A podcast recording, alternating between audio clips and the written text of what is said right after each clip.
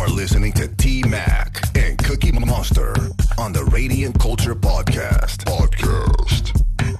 Engaging and exciting conversation on life, God, and pop culture. Every week on the Radiant Culture Podcast. What's up, everybody? How's it going? Welcome to Radiant Culture. My name is Cookie Monster, and today, once again, I'm with the one and only. Yeah. Introduce yourself, right? Ah, they, I don't need to introduce myself. They know me. Okay, they know you. Mr. Kent, Yes, yes, aka yes, yes. Pastor Kent, the man, aka the man, Kent. the man in the shadows. and Yeah, today we to have, here. yeah, man, it's, it's it's good to have you. It's always good to have you, most of the time. Ah. Um, and today we have a very special guest. Um, this guy, I, I like to call him our, our resident theologian. And if anybody's got issues with that, you should just come and talk to him yourself. You, you'll understand what I mean. Oh, this no, guy, no. Pressure. This guy, this guy, man. Pressure. Yeah, th- this guy is just deep. Kuwaza, how's it going, man? How's it, man? Nice to have you. Great to be back. Yeah. Anyway, we're gonna we're gonna dri- we're gonna dive rather straight into the topic today because um, this is a personal favorite of mine. Um, what in terms of it's, it's a topic that I, I I struggle with quite a lot. I tend to grapple with this one. Touch not my anointed. we want to want to talk about that today because you know I, I think throughout my uh, journey as a Christian, I've heard this verse used in multiple contexts, but one of the major ones is in the context of church leadership. Yeah. So I wanted to talk about that a little bit today, guys. What what does this actually mean? What touch not my anointed? I'm sure I'm sure you've heard it. Yeah. Yeah. But the funny thing is, none of my church members have ever defended me in that way. so maybe I'm not as anointed as as other Ish. pastors, but yeah, but but, but I'm very familiar. I, I don't come to your church, so I can't say anything. I can't make any comments there. But I'm very familiar. I, I've seen it a lot, and you know, especially on social media. You know, you you question or you raise, um, you know, a query about uh, any man of God, uh, any popular man of God, and their followers will come at you. Touch not the anointed, and uh, yeah. But I'm not saying they're wrong. We just want to understand. And we're not What- saying they're what's right the- either, right? yeah. yeah, you're gonna see those comments. No, but you know what? What I find fascinating is that, um, and just to give this as a disclaimer, we, we really wanna wanna talk about this, and of course, we're not targeting any any ministry or trying to throw shade on any particular church leader here, but we just want to talk about the subject Yeah. itself, so that we can arrive at some truth, right? So that's what we want to do. So if you feel like we're attacking your church or your man of God or your woman of God or whoever, then maybe you need to check your heart. So no, but I'm serious. Let's make Anyway, a start. Kuwaza, let's let's get into this. Yeah. What what is it with with this scripture? In fact, before we even get there, what what is it about not touching God's anointed? Okay, so I would like to go back to where you had begun, uh, Cookie Monster, and uh, start with the scripture. Yeah. It's uh, Psalm 105 from around verse 13 to 15. And it's actually in the middle of uh, a history lesson, or it's a celebration of the history of the people of Israel. Right. So the person who wrote it is actually detailing how the uh, Abraham was called out, and then how the people of Israel developed, and then the patriarchs. And then it comes to that point where he says that even though they were few in number, the Lord allowed no one to oppress them, saying, "Touch not my anointed ones, do my prophets no harm," because Abraham, Isaac, and Jacob were prophets. Uh, the word prophet uh, you see first in Genesis 20, verse 6, and it is referring to Abraham. It's the first time it's used in the Bible. Yes, so uh, when he's talking about the prophets, he's talking about the patriarchs. Um, because they were prophets, and you know, a prophet is a person who hears from God and speaks what God is saying. Uh, so God regarded them as prophets, and they were anointed. And the word anointed means to be consecrated. It has uh, connotations of this and that and the other thing, and we'll talk about that a little bit more, I I think. But it just basically means someone who's consecrated, who's separated and set apart to someone or to something. So they were set apart to God, and the something was the purpose of uh, really basically carrying uh, the revelation of who God was into uh, the whole world. So basically, that's what the scripture was talking about. It's a history lesson, but people have co-opted it to mean that it's referring to the man of God of their church, the anointed ones or the prophets. Any prophet who's a prophet, do my prophets no harm. That scripture refers to them. Uh, I do not believe from the context that's what it's saying. So, okay, so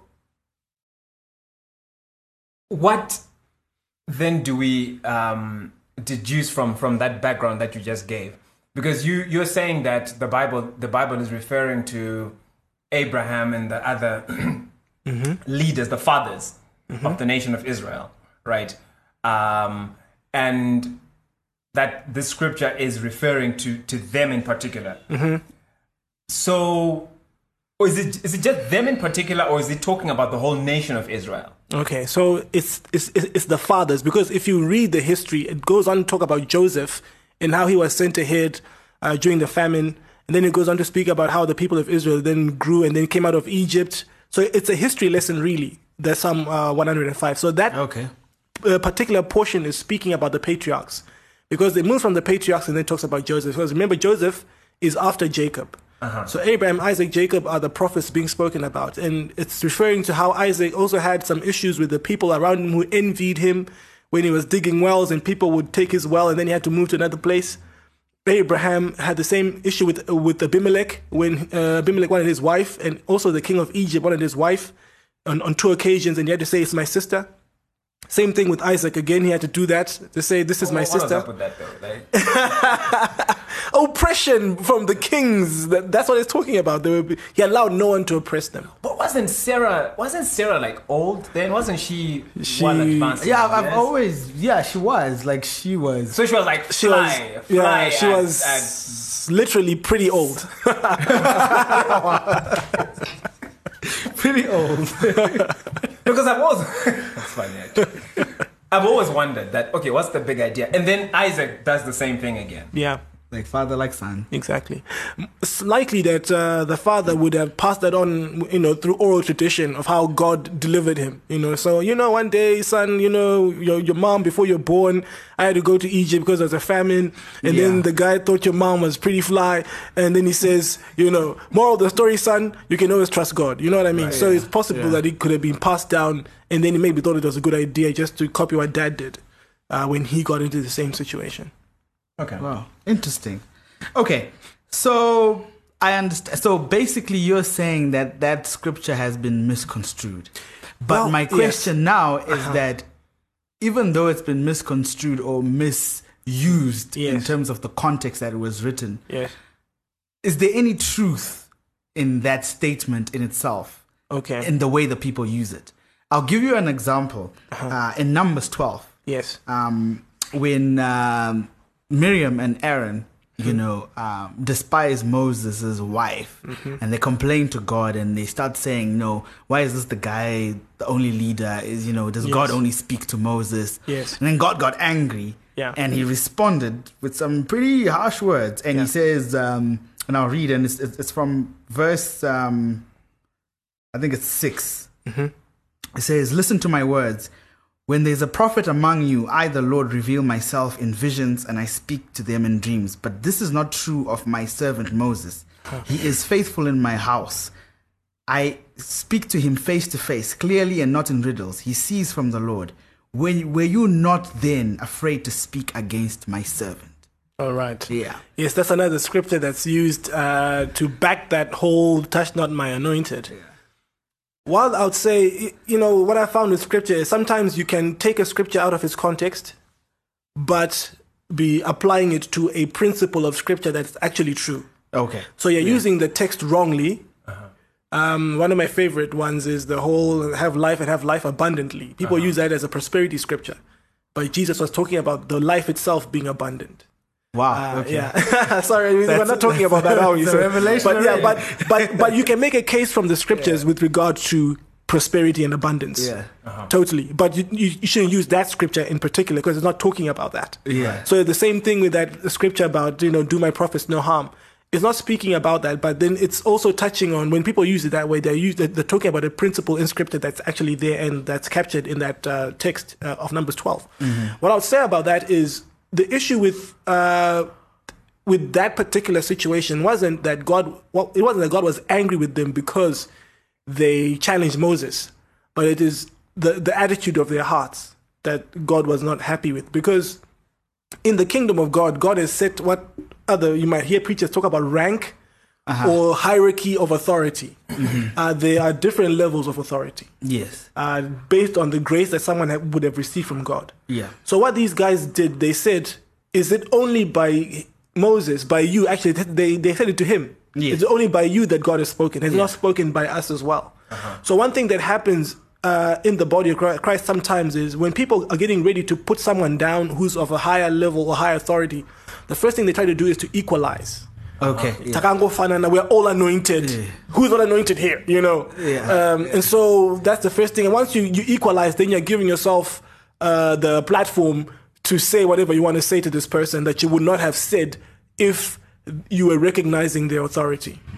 Okay. So what they did there was they equalized and said, you, you know, you're a prophet, sure, but so are we. And then God comes in and basically says, well, you are prophets, but there's a difference. Mm. When I speak to any prophet like you two guys, it's in a vision, it's in a dream. But when I speak to Moses, it's face to face.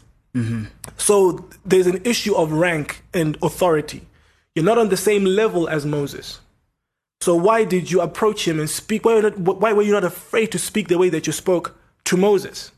I'll give you something else. If you look at how his father-in-law also came and rebuked Moses, Mm-hmm. right? Remember that. He said, "What are you doing? Why are you why are you do- giving all these judgments by yourself? You're going to wear yourself out. Uh-huh. Yeah.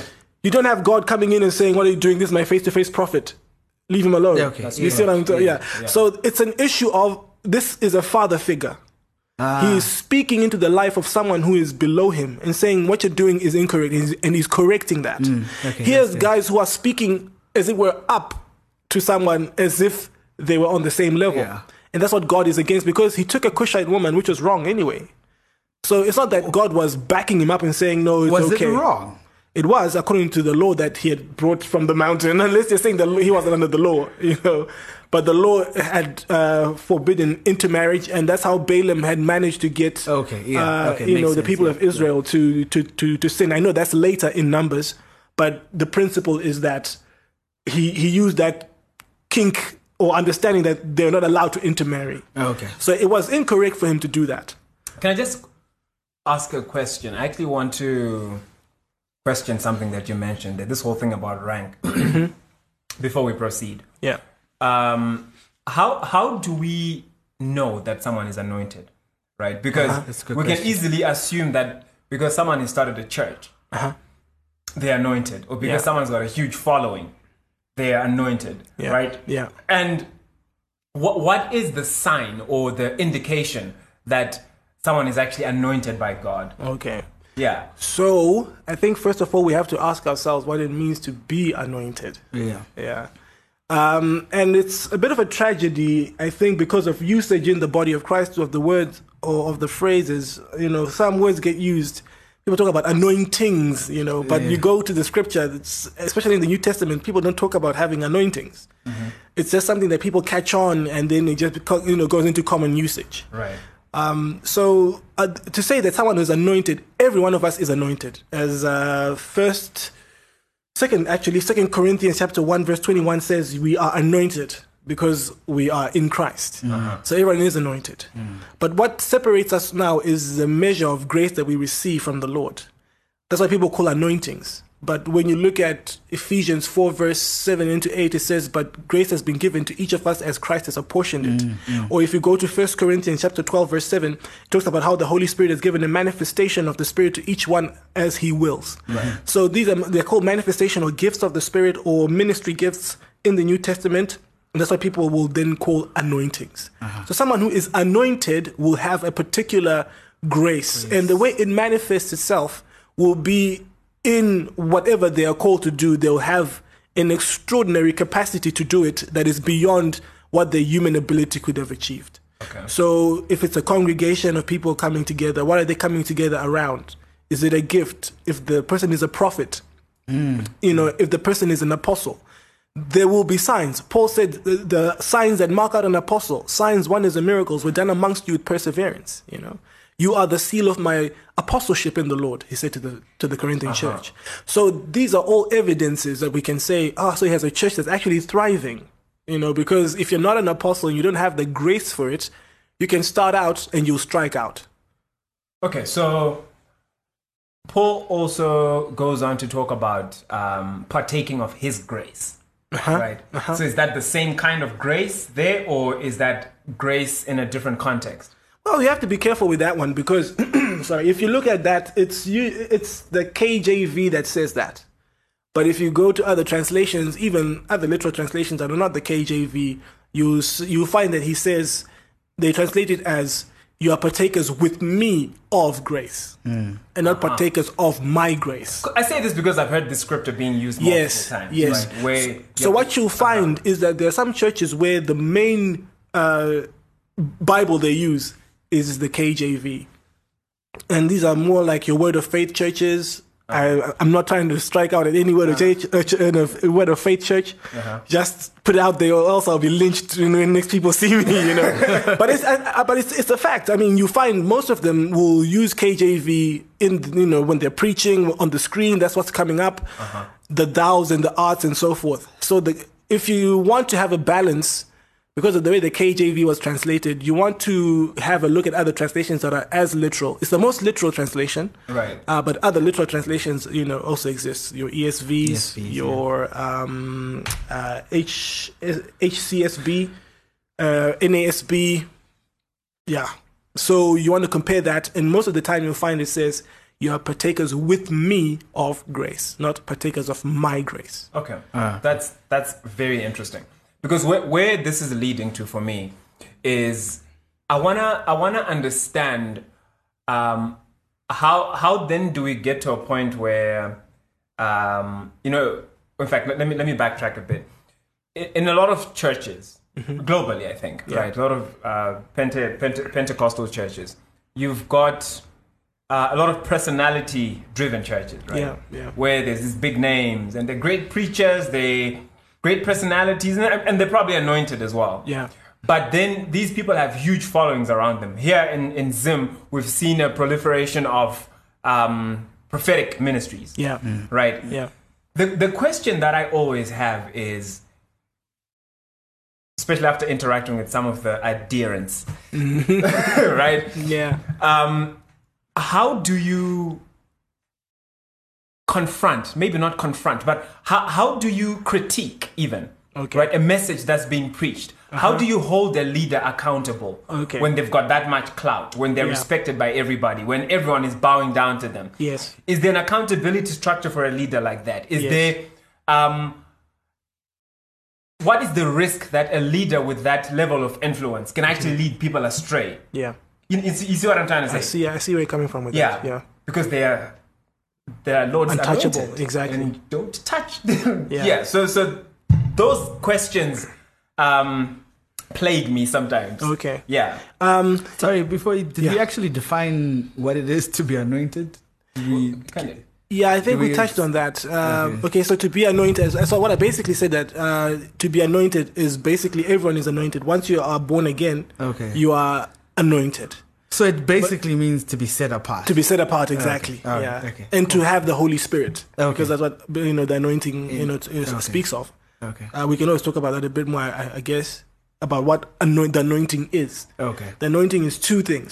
Yeah. It's a spiritual endowment Yeah. that you receive that empowers you to do the work of ministry that you're called to and then it's also the person of the holy spirit so if you read in first uh first john chapter 2 verse 27 it says you have the anointing that teaches you all things so there's no way that something can teach you that's not a person so uh-huh. once you hear teaching we're talking about a person and it talks about the anointing teaches you about all things it is not counterfeit but it is genuine and teaches you that you ought to abide in Christ.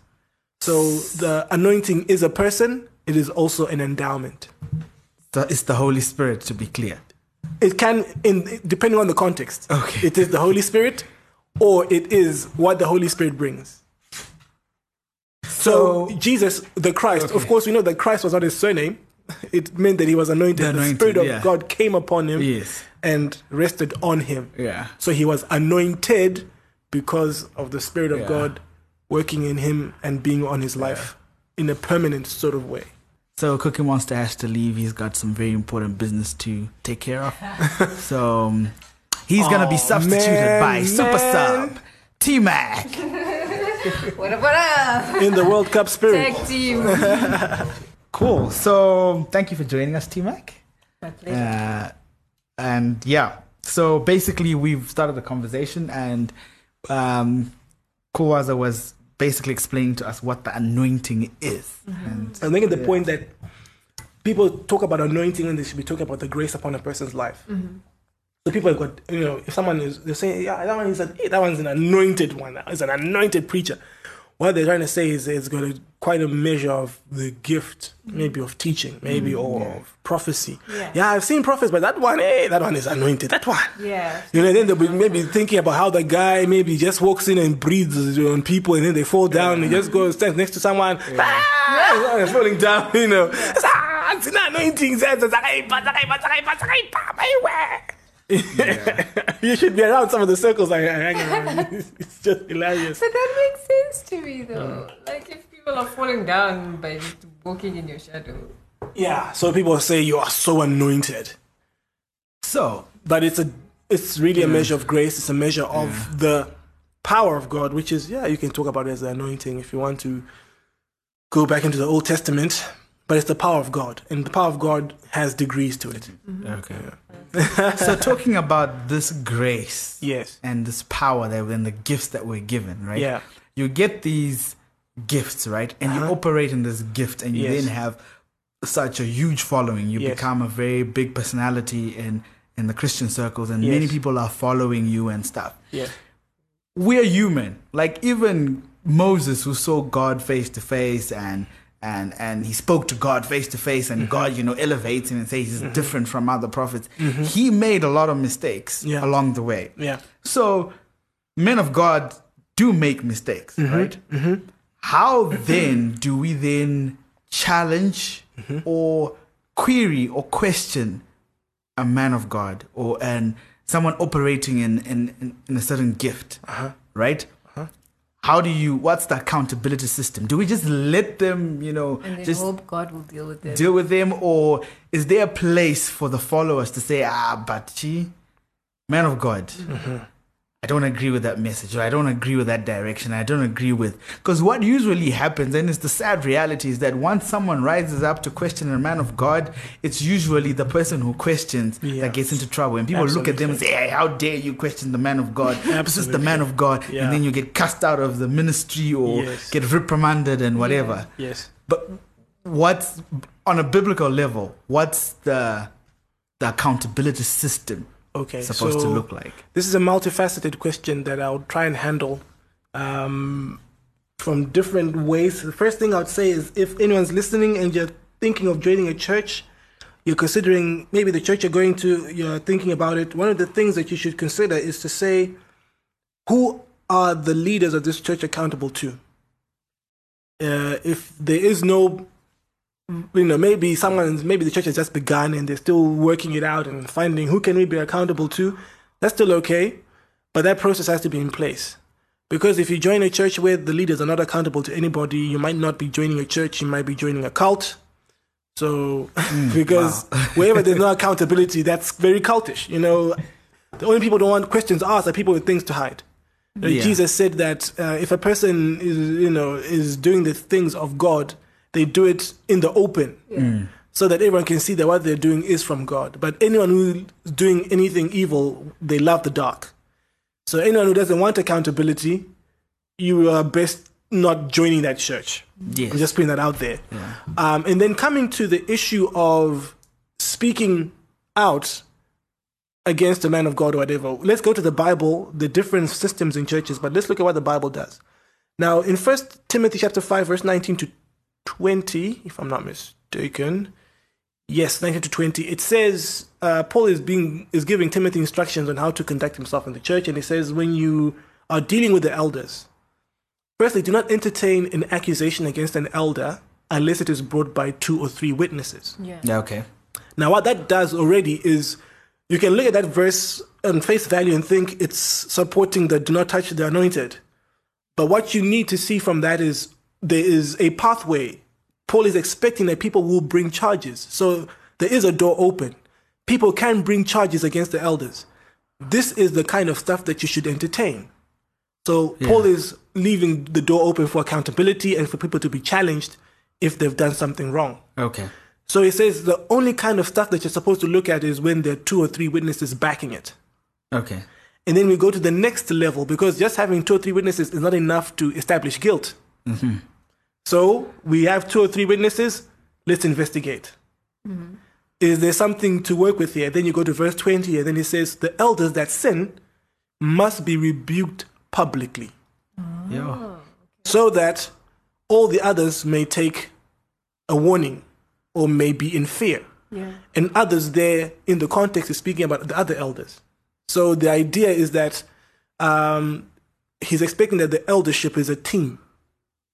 It's a team leadership kind of a uh, setting or structure. Structure, yeah. yeah. That the other elders will think, eh, I don't want to be like that. I don't want to be made to stand up in front of the congregation and rebuked in front of everyone. No thanks, you know.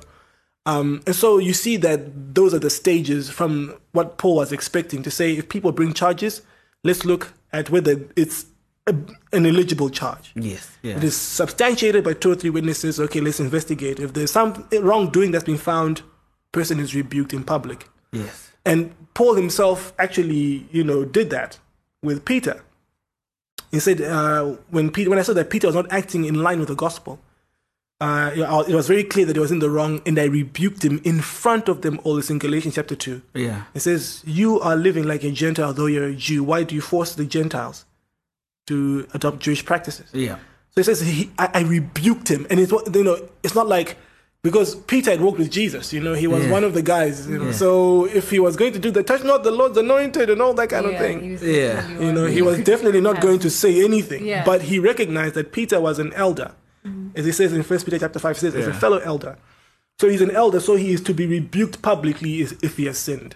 And Paul is on the same level as well because he's an apostle too. Yes. So the issue of rank doesn't come into it. They are of the same level. Yeah. So he's rebuking him in public for something that he's done wrong. And you don't hear Peter then saying, I strike you with leprosy or whatever. you know, he, he adapts himself and, and changes his way because he was actually in the wrong if you read the, uh, the context of it. So that's how it would be dealt with from a biblical point of view. Now, in the actual outworking of it, you see, therefore, that the rebuke is not coming from the congregant. Yeah. The congregant is bringing a charge. Yeah. Okay. Dinesh Andaona, I've seen something that's not right here. This Okay. the, the man of God and some babes and stuff like that. Whatever the case may be, you know. and someone, uh, me too. I was there, you know. And someone, ah, yeah, we got last week. Ah, three Yeah. witnesses. Okay. Okay. can we come, man of God? Uh, this is what's being said about you. Yeah.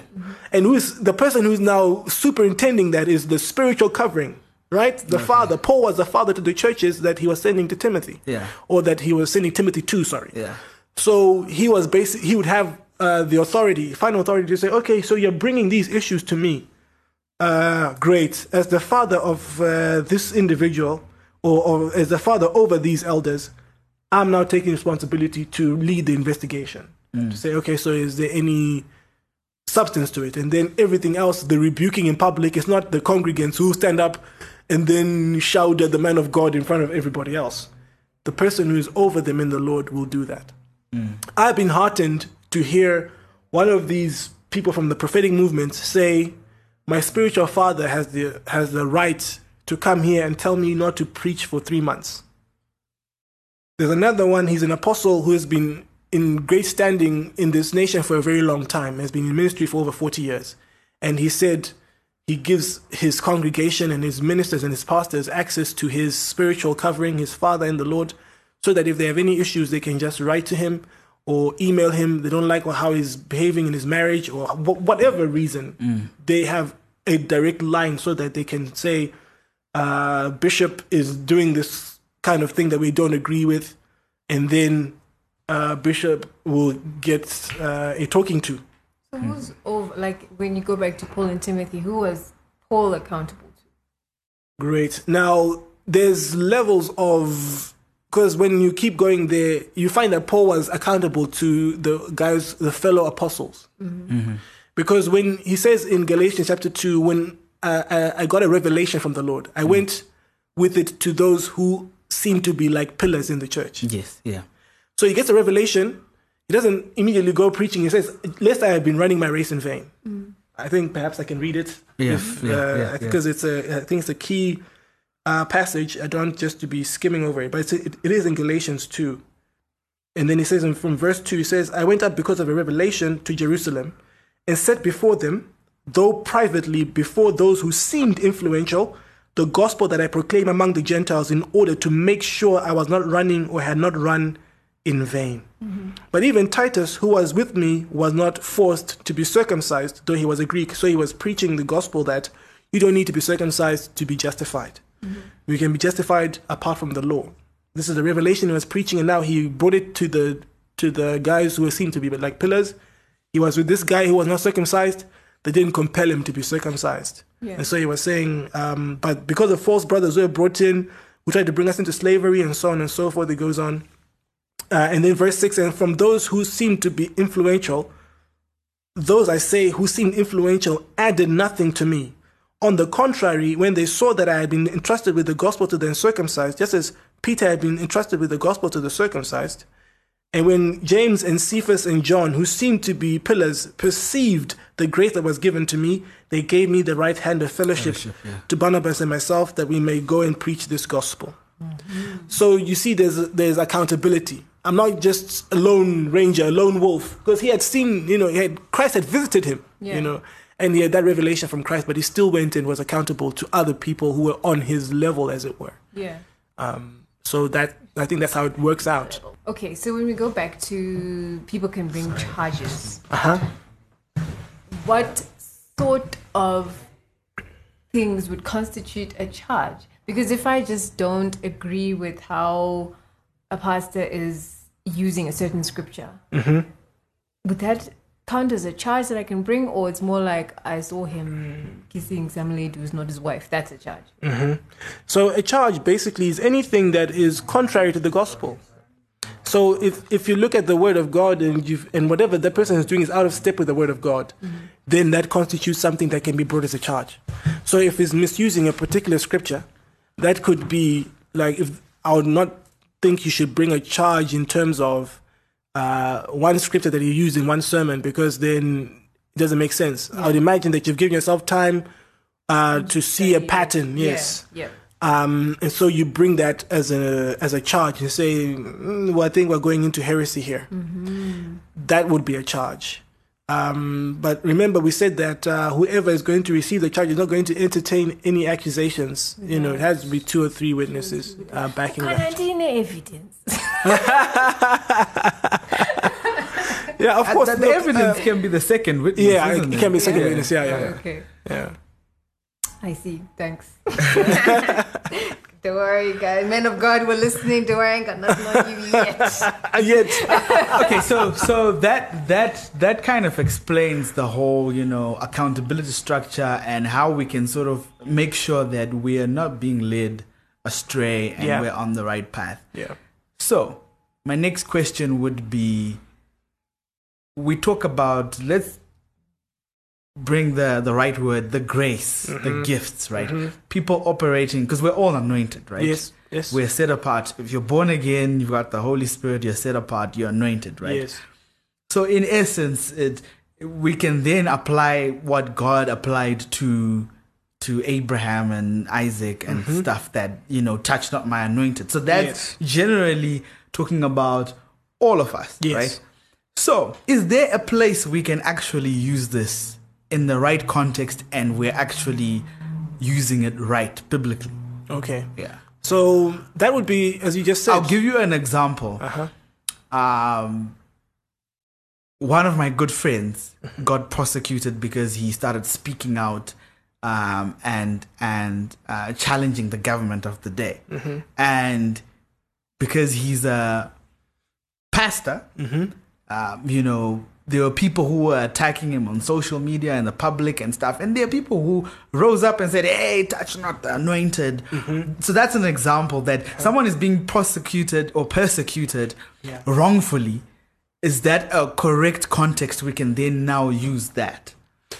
Well, I would say because of the nature of um, the new covenant calling, you know, we have been promised that persecution will come. If you want to lead a godly life, you will be persecuted. That's what Second Timothy 3, verse 12 says. It's a promise. You want to live godly, persecution is coming. Yeah. It's a part of the gospel. Yeah. So the whole touch not the anointed will not won't wash, you know, because imagine think about how the apostles died. You know, uh, Peter was crucified upside down or something. Yeah. Guys were quartered. You know, there's a guy who had I don't know which one it was who had a horse for each limb, and the horses Oh. would start moving in different directions Oh my and pulling him apart. Sure. Yeah, I mean, even John. John. Well, John. eyes were. yeah, we were plucked out and they tried to kill out. him, but it didn't work. Yeah. Um, and the other guys all died some horrible deaths. Yeah, really terrible deaths. So, if you're gonna t- talk about touching not the anointed, how does that work in that in, the, in, in that scenario? I'll just imagine touch not the anointed is a it's a it's, it's a declaration, yes, and it's a warning to those that will do that because you don't know. Sometimes God will take vengeance right away. You know, He will say, "What are you doing to my anointed?" and then you know He will zap you for uh, you know ill treating his ministers. You know, he, he could do it right away, or he could store up that wrath, you know, in future. Um, and we also need to be aware because Paul was anointed, but he was also one of those who was touching the Lord's anointed, wasn't he? When he was Saul, Oh yeah. Yes. Yeah. you see, and he was doing that and t- sending people to jail and all that. But he received mercy from the Lord because he did that in ignorance. So there's a there's a lot more for us to look, you know, to see. Because touch not the Lord's anointed usually comes with come, you know, send you know back to sender or Lord crush his teeth or destroy the enemies, Lord, you know, that kind of talk like from the Psalms. Which is not really uh, the kind of heart that we should have as people who are in the new covenant. So the touch not the Lord's anointed is not something that I would imagine has a lot of New Testament application if you're serious about living for the gospel. Uh, yeah, and you know, think about it. Jesus said, "Blessed are you when men mm-hmm. persecute you." Mm-hmm. Mm-hmm. You know, so touch not my anointed. Hey, don't do anything bad to them. Hey, you're actually taking away blessing from them because these persecutions are supposed to work out for them a weight of glory. I'm not saying that, you know, Jesus also said, you know, if you're persecuted in one town, flee to another. I'm not saying be blasé about persecution. Yeah. I'm just saying realize the context in which we live. Don't be so hung up about trying to fight for your reputation or fight for yourself not to be touched, as it were, because part of that is working out for you. Okay. So well, it's yeah. so basically you're saying that uh, when we pull out our touch not the anointed and Mm-hmm. defending our men of God and our and our and, and and our fellow anointed, Yeah. it's like a Peter moment, you know, Yeah. where you know he tried to defend Yes. uh, Jesus when you know their time come to arrest him and he Yes. cut that guy's ear. Exactly. And you know Jesus is like, bruh, what the heck? Exactly. Exactly. You know, That's Okay, it. That's Jesus. it. those Shield, who live bruh. by the sword would die by the sword. Exactly. you know? So it's kind of like what we're doing. We're trying to defend our men of God. Yes. So basically, what we're saying is that we really shouldn't be defending them. not defending what i would say is um, there's nothing wrong with explaining there's a Okay. difference between explaining something to people and defending defending, okay. sometimes people say things because they don't understand they heard maybe one clip that was taken out of context Yeah, or maybe yeah. one moment that the guy said maybe actually said something wrong you know um, Yeah. but they don't know the context of his whole ministry Yeah. sometimes it's just you know it's, it's, it's good to stand up and to uh, speak on their behalf for the sake of those who perhaps may hear these guys say this and they make a decision about the person and say that person is bad Yeah. and so close off blessing for themselves maybe someone wants to join their ministry and thinks ah i heard this being said i'm not i'm never going to join that church so sometimes it's it's important to to just step up and to say something in defense as it were in quotes because the scripture says can you know contend as one man for the gospel okay. uh, so part of contending for the gospel is also conceivably contending for the servants of the gospel. But you got to be careful how you do it. You can't then be raining fire and sulfur down on people and saying you're going to be blind. Hey, you spoke against the men of God. You're going to be in trouble. Your finances. Yeah, this But is going to happen. that's what happen you." happens most of the time. Exactly, Yeah. because people have their heads still in the old covenant, in the Old Testament way of doing things. And that's what happens. You run a risk. I found such, one of these prophets actually saying, "Please don't don't do that." You know, if you want to defend me, love them. You know, but it doesn't work because you've already ginned them up with uh, "touch not the anointed." I'm anointed this, and people really feel like you're my father. You know, and look, come on, if if someone says something against your mom, you know, you're like, you know, you get emotional. feel some type of- yeah, yeah. if you say your your actual father.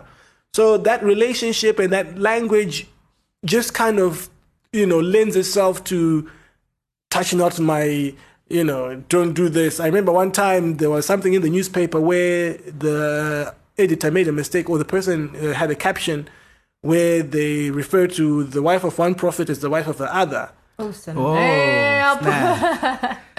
and the followers. the next day, the followers, the guy, there was a there was a picture sent on groups on WhatsApp, and so this editor surrounded by irate members of the congregation, like, what are you what are you trying to prove? What are you doing? What was that all about? You know, it was a simple error, and you know you you don't want to have that.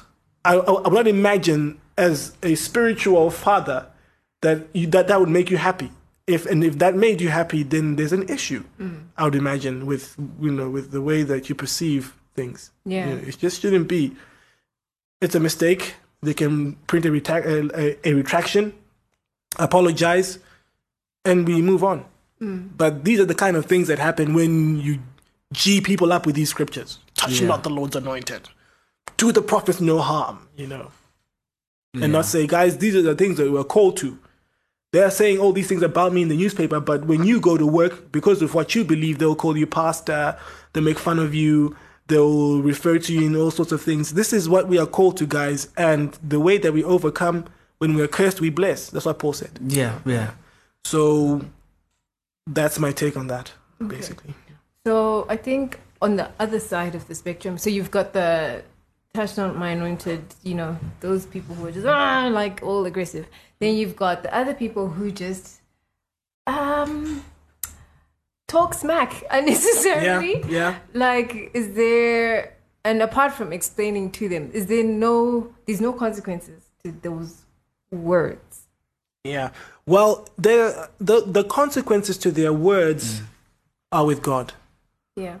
You know, because as I made the example of Paul earlier, you look at Paul and you think he's not just saying words.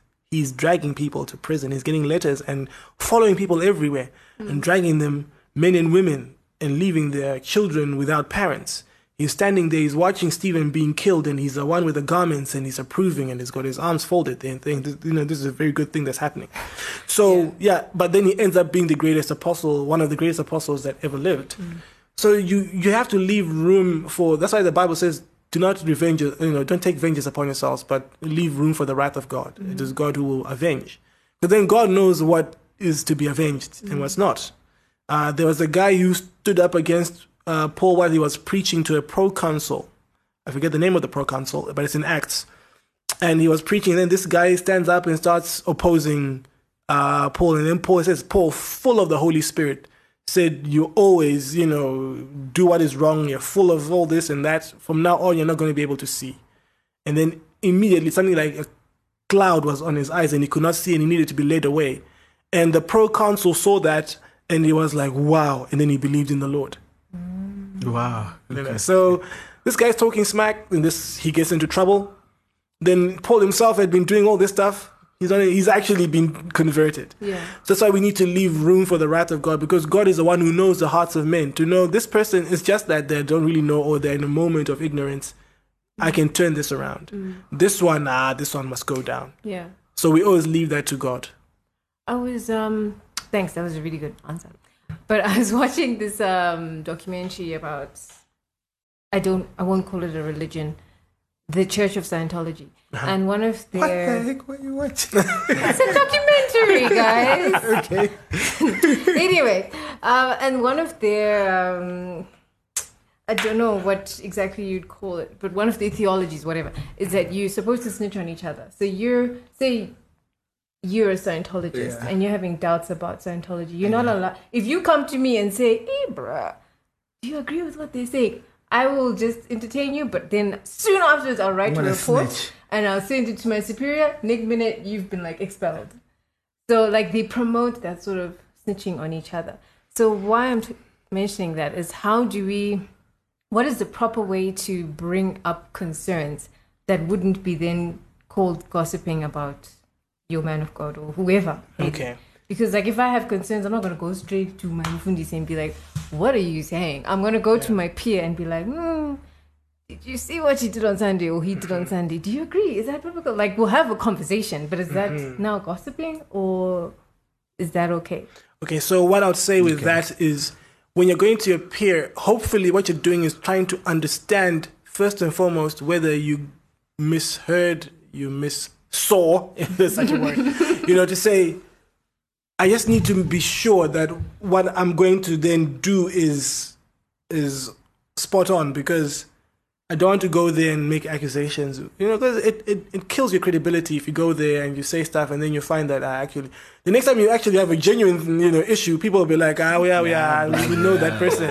You know, there are people like that in church, Yeah. and you hear pastors talk about them and say, ah, we know that ah, they always have an issue. They always come that that one, that that one, ah, Like, she's always complaining about this. message, She's you always get an got yeah. email from that one. There will be maybe she won't like maybe the flowers, or maybe she thinks that the arrangement was not done well, or he thinks that the you know the preaching wasn't quite on spot. They're just guys like that, you know, and then you get thrown into that basket of guys like that, you know. So you don't want to be like that, I guess. So I would hope that the, the heart is just to find out if you if you're the one with an with an issue, mm-hmm. with, you know, at fault. But if you're just going there to try and gain numbers, because people do that. Mm-hmm. Mm. If you look at like rebellion and how it works, people will go and talk to each other first. You know, Satan rallied a third of the angels and then went and made his case and said, um, Dara Magarisa on the throne. Give us a chance. Yeah.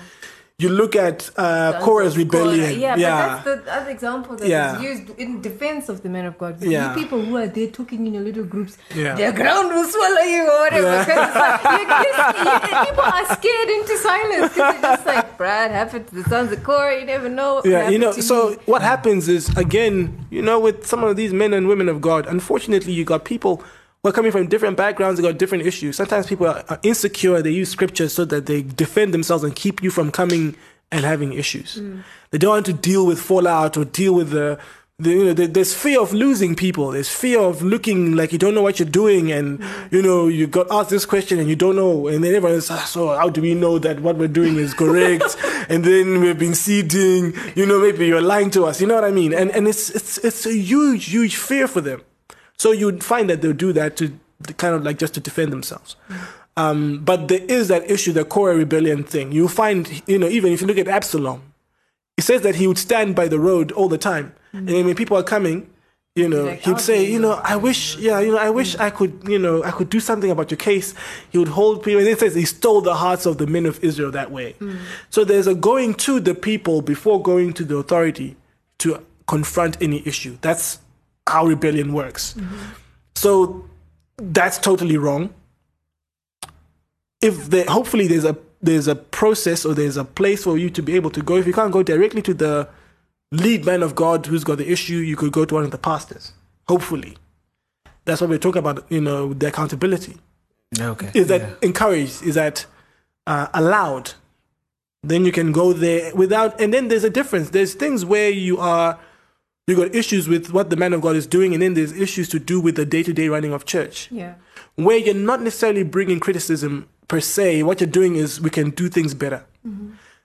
So what Paul was talking about there to Timothy was when the pastor or the man of God himself is the issue. Yeah. Okay. Yeah. But then there are other issues in church life that you can easily just say, oh, you know, the way we position that, or, you know, did you think perhaps if we had the welcome section happen this way, or, you know, if we had our uh, worship people wearing uniform, Yeah. you know, that kind of stuff that you can talk about and discuss and throw ideas around. That's okay. Yeah. Or it should be. If it's not, what are you doing in that church? Perhaps you got to go, you know?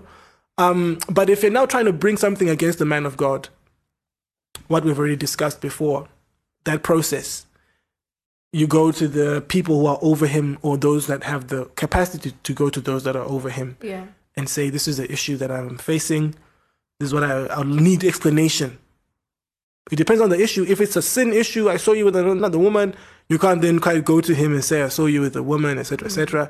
If it's an issue of doctrine, I need you to explain to me. Yeah. Yeah. And there's a way, there's a respectful way. You know, the Bible yes. says, do not, you know, uh, scold an, or rebuke an older man harshly, but exhort him as though he were your father. That's in First Timothy chapter five, early on. Um, so it's not it's not like just blind eye, but how do you do it? You know, uh, Nathan comes to David with a parable. Oh, there's this guy, you know, he had a, a lamb, and then this guy had lots of sheep. Then this guy, he loved this little kid lamb, you know, and then this guy came when there was a visitor, you know, and then David gets very angry and says, That guy must pay four times, etc. And he says, You're the guy. You know? so, you know, it's so oh, cool. Oh. Think about it because now you can't say you are, how, how can you pronounce judgment on me? You mm. pronounce judgment on yourself. Yeah. Because the- here's the case, and you have said with your own mouth, a person who does this must suffer the. co- You are the guy, bro, because this is what you did. Yeah. You see, so it's it's it's it's rebuke, but uh, finding ways to do it. One thing I have to say Go is don't criticize someone you don't pray for, or another way to put it Yeah, is that's that's deep. criticize as many people. The you know only people you should criticize are the people that you're praying for, and you'll find the list will be pretty small because it's so much easier to get involved in office banter, you know, and talk about uh, uh, prophets and talk about pastors, uh, or you talk about hey, you see that then then that Gogisha was wearing, and you know, and you know what I'm saying, and Yeah. it's so it's so easy to do that. Yeah. But uh, remember, these people are also people who have weakness. They might not Yeah. talk about it all the time, you know. Uh, and unfortunately, part of that weakness is that it makes people, as they become more gifted or they have more influence, it makes them less aware. Yeah. Now, if you think that God had to al- allowed Satan to send a demon to follow Paul around just so that he wouldn't get, you know, overly um, proud, you know, Yeah. because of the revelations he was getting, just to keep him in check. Yeah. Yeah. It's a big deal. Yeah. People's hearts are just, you know, it's just something else. What the, the capacity of pride is something else. So you have to have that in mind to know that you are, you know, being led by someone who's vulnerable and they need your prayers. Yeah. You know, they need your support. There you go. Wow. Cool. Nice. Thank Yeah. you, Kuwaza. As always, bringing the meat. Thank you as always. And um, if you do have any more, this is now to our listeners. If you do have any more suggestions for topics you want us to discuss here, we would be happy to entertain those. Right. So I am T Mac, And I'm Kent. and this is our resident theologian, cool Waza. Leaving the building. Peace. Cool. Cheers. Fantastic. Thank you for listening to this week's episode of the Radiant Culture Podcast. If you want to make a contribution, make a suggestion, or have a request, you can get in touch with us via email on radiant at thehub.co.zw or inbox us on Facebook and Twitter. Look out for the next episode and remember to share this one with everybody you know. God bless. It's hot, it's fresh, it's uncut. Hashtag Real Talk on the Radiant Culture Podcast.